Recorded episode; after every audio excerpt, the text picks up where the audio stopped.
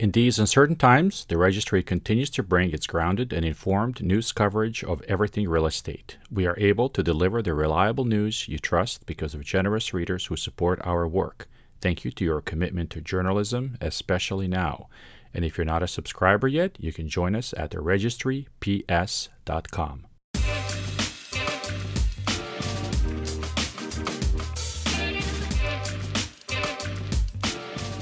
Susan Boyd is the CEO of Bellwether Housing in Seattle. She was elected to her role in February of 2017 after 28 years of experience in direct social service, policy analysis, advocacy, and law, and as a respected voice on regional housing issues. Prior to her current role, Boyd had served as Bellwether's Director of Real Estate Development, leading housing development strategy and tripling the number of units the organization had in production. Before Bellwether, Boyd was a partner in the law firm of Kantor, Taylor, Nelson, Boyd, and Evatt, representing tax exempt nonprofits, for profits, and public agencies throughout the West Coast in all aspects of the development and financing of affordable housing and community facilities. Hi, Susan. How are you? Hello, Vlad. I'm good. Thank you so much. Yeah, thanks for taking the time to speak with us today. Where does uh, this podcast find you?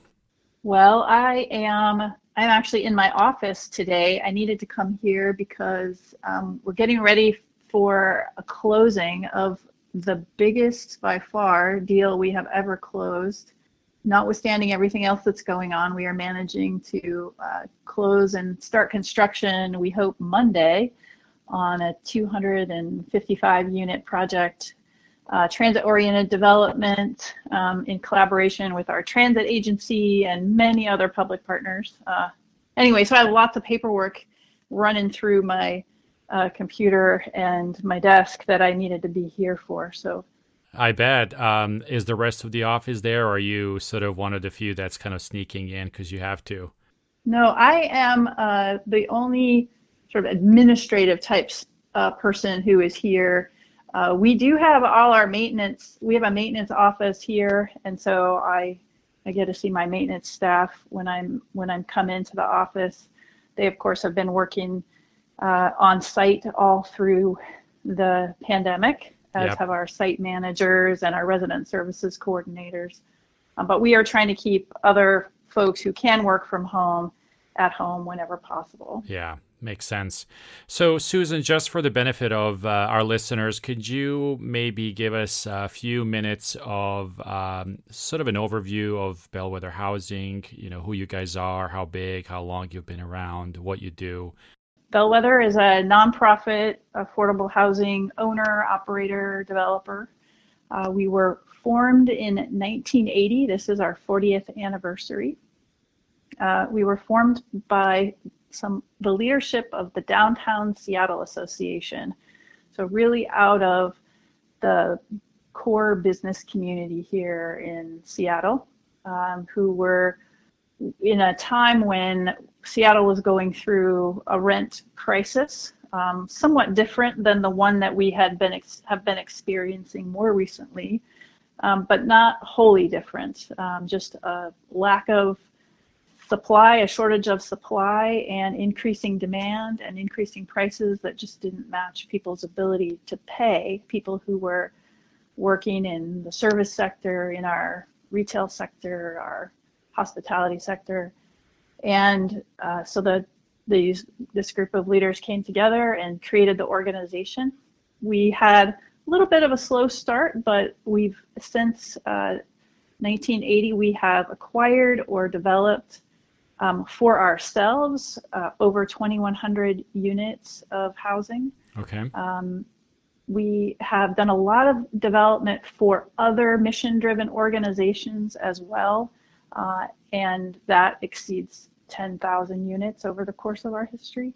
We are, our geographic location is very centered within King County, um, and until this year, was exclusively in the city of Seattle, kind of up and down the the transit corridor um, from very south Seattle to very north Seattle. But this year we broke ground earlier this year broke ground on our first development outside the city limits of Seattle, still on the transit corridor, but just to the suburbs south. Um, in a, a city called Tukwila. Yeah, and that's that's an interesting point. Actually, one of the things that we've seen uh, in this market and and in others is certainly in the last cycle. Um, the region expanded, right? This this the city, even though it has physical limits, uh, is impacted by you know the economy and what happens through throughout the region. So, um, d- did you also notice that as one of the trends, kind of coming into you know where where we are today? Well, what I'll say about the our our drive to go outside of the city and particularly into South Seattle is really related to what we saw uh, happening with the displacement of lower income households out into the southern suburbs where rents were a little bit cheaper. And then as uh, the pressure continued to build, um, even more uh, displacement risk coming to some of those southern suburbs again. So this um, consistent pressure on people who are living on um, very low incomes um, to just keep moving further and further away from their work, um, putting more strain on their families, putting more strain on our community. Uh, and so we started looking in the southern suburbs because of this sort of suburbanization of poverty issue that we saw. Um, a little bit different than what might be driving a market developer to yeah, to go understand. out into the suburbs. Yeah, but we are we are about you know as uh, as the crow flies about 750 feet from the Tukwila light rail station. Um, so really transit oriented. Um, and it's just, it's been really fun working with a new jurisdiction down there. It's been a really supportive community for yeah. us. Yeah. Uh, tell us a little bit about um, affordable housing and sort of, you know, what was the face of affordable housing, you know, prior to, you know, January of this year? Um, how has that evolved in the last you know couple of decades? Well, over over the since really the the late 70s, there's been a constant decline in the level of federal investment in the production of housing. And without going into a whole lot of reasons for that, um, which there are many, the increasing pressure on state and local governments to come in and fill the gap for us. Um, so we were, you know, we've been working really hard um, at the state and local region with our advocacy partners around trying to continue to increase funding at the state and local level. Um, and that has been, you know, really when we do our developments, about a third of our capital comes from something called the Low Income Federal Housing Tax Credit, which brings equity into our projects. About a third of it is paid for with uh, borrowing or debt. And then the other third comes from typically these public investments. And for the most part, over the last several decades, the last couple in particular, that has come from state and local government. And that's a little bit of foreshadowing to thinking like, okay, so what's going to happen now that the state and local government budgets have been hit really hard. Right. Um, and will continue to be hit hard as the economy continues to struggle, which we anticipate will be for some time. Um, so there's some sort of rethinking of, okay, where these resources are going to come from in the future? How do we think about housing? I think also we have we have forgotten the essential role of housing for other sort of indicators of community health, right? Like public health, for example. It's very hard to quarantine yourself if you don't have a safe, secure place to live. Uh, it's very hard to educate your child at home if you don't have adequate housing. Um, you know, there's so many things that I think are being kind of uh, revealed to us through this particular crisis that maybe people weren't paying as much attention to housing.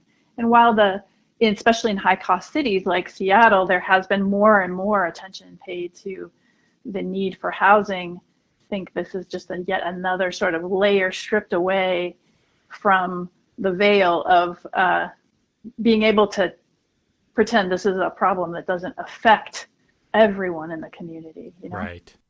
So, how would you characterize um, some of your biggest concerns, you know, leading into the rest of 2020, 2021, and then maybe in the medium to long term?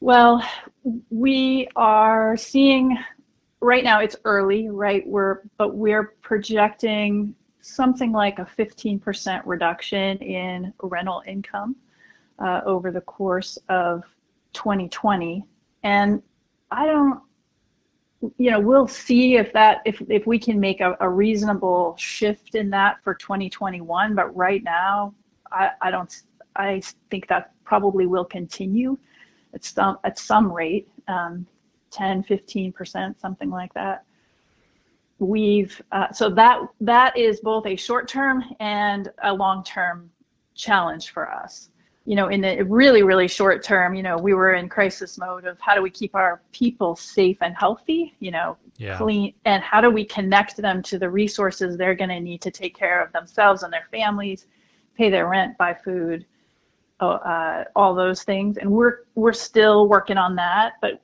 even moving out of that crisis mode into okay, we're managing a situation that is a new normal okay, how do we fill these gaps um, that are going to be created by not just reduced revenue, but also increased costs?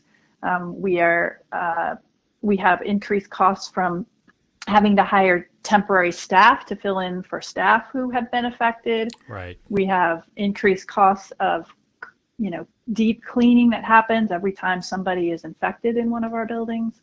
We've been paying our frontline staff um, a little bit of hazard pay to make sure they feel honored and supported and that, that they're treated fairly, uh, notwithstanding the fact that they're out there taking the risk of, of working on the front lines. We're going to forego a rent increase um, this year and potentially, you know, we'll see how that goes for next year, but I don't imagine that our our rents are going to uh, be able to increase much um, next year either. Uh, so those are so then figuring out how we fill the fill the hole there. So we're yeah. anticipating something like four and a half uh, to five million dollar hole, and we've got to figure out how to fill that.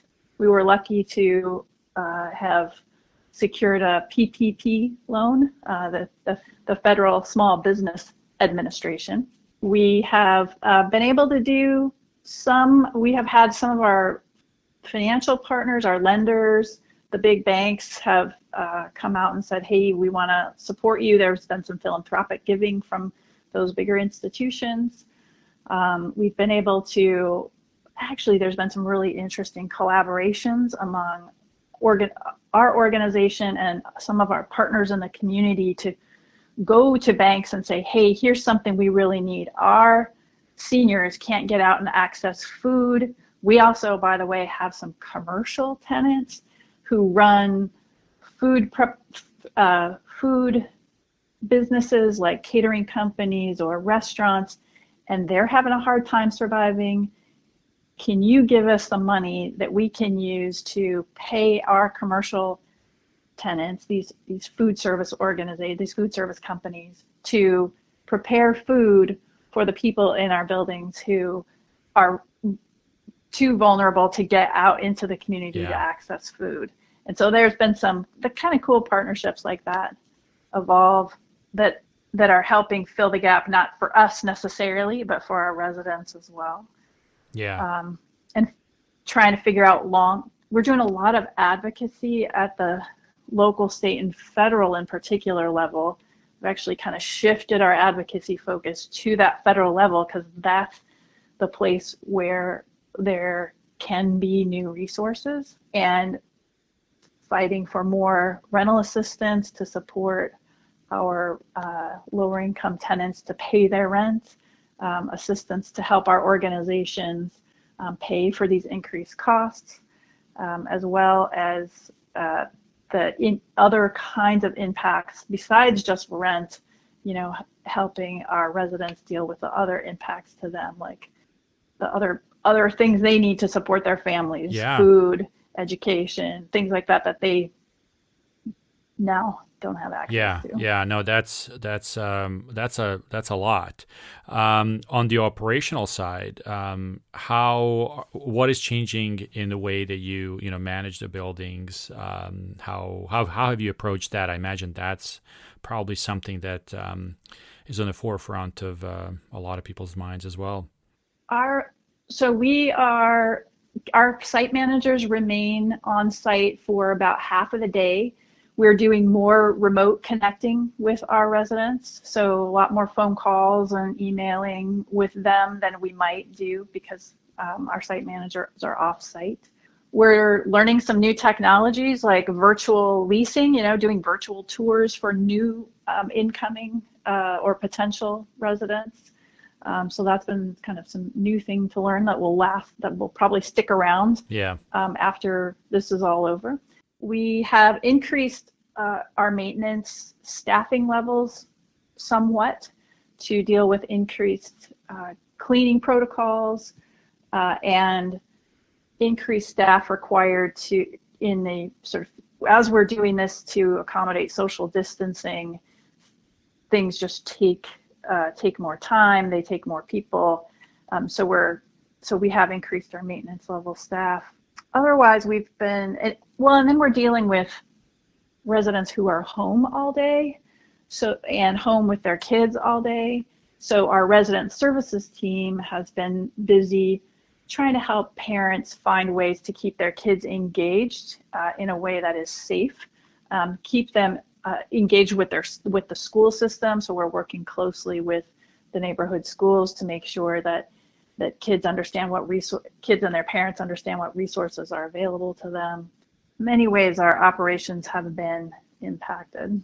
Yeah, no, that is understandable. So I do want to uh, focus also on the positive aspects of, of all of this. And usually it is uh, times like these when, you know, companies um, you know you know renew they do they discover new things that that they could offer. Maybe it's new services or new products. Um, how has your organization um, been preparing itself for something like this? Or perhaps how are you looking into you know the next cycle and what you can do better how you can be more efficient how you can provide i don't know additional services? My sense is that you've been around for 40 years, so obviously you've seen your uh, shares of ups and downs, and this is um, another one of those uh, cycles that you will most likely overcome.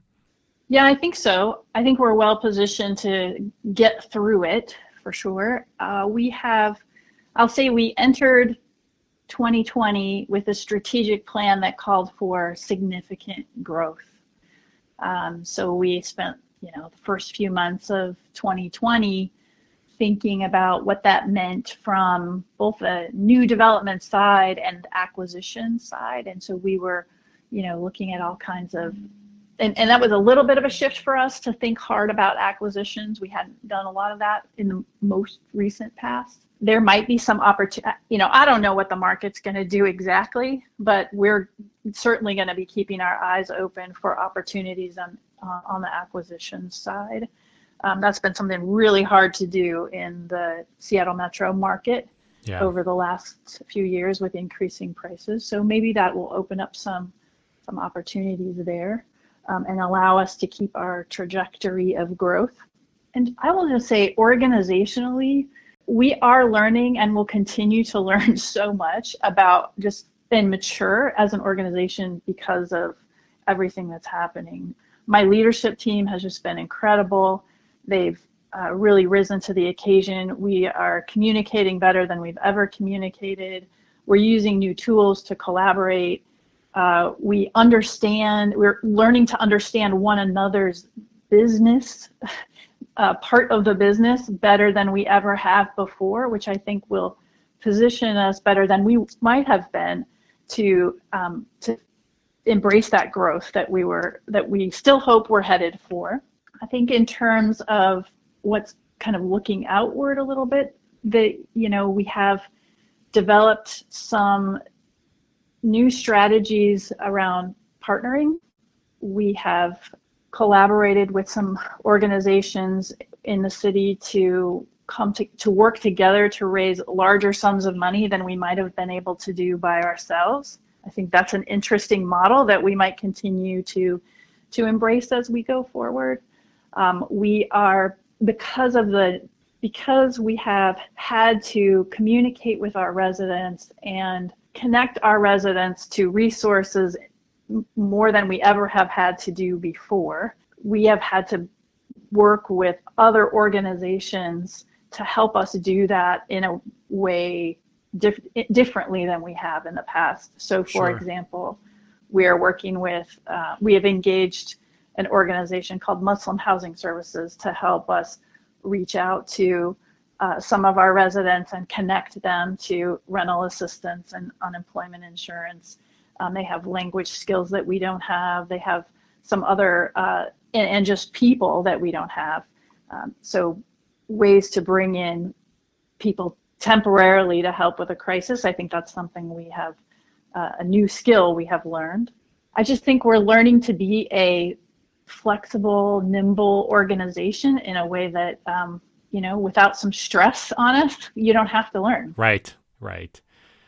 I think all of us are. That's that's for sure. So as you um, as you think of you know the future of affordable housing, are are you thinking that there also might be some consolidation? Do you think the industry will, um, after a certain amount of time, be left with you know fewer organizations like yours, or maybe more? Uh, what's what's your sense?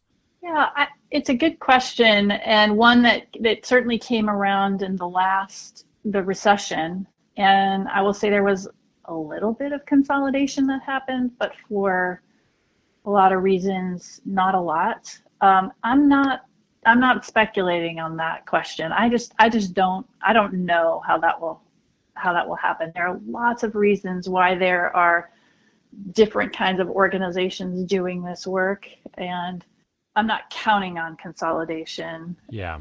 But it, it, it may be, maybe. Going back to this notion of where resources are coming from, I do think that wh- while we have our, our, we do a lot of organizations like mine um, do a lot of work to advocate for more resources. And our energies have been targeted more recently where we know we can have an impact state and local government.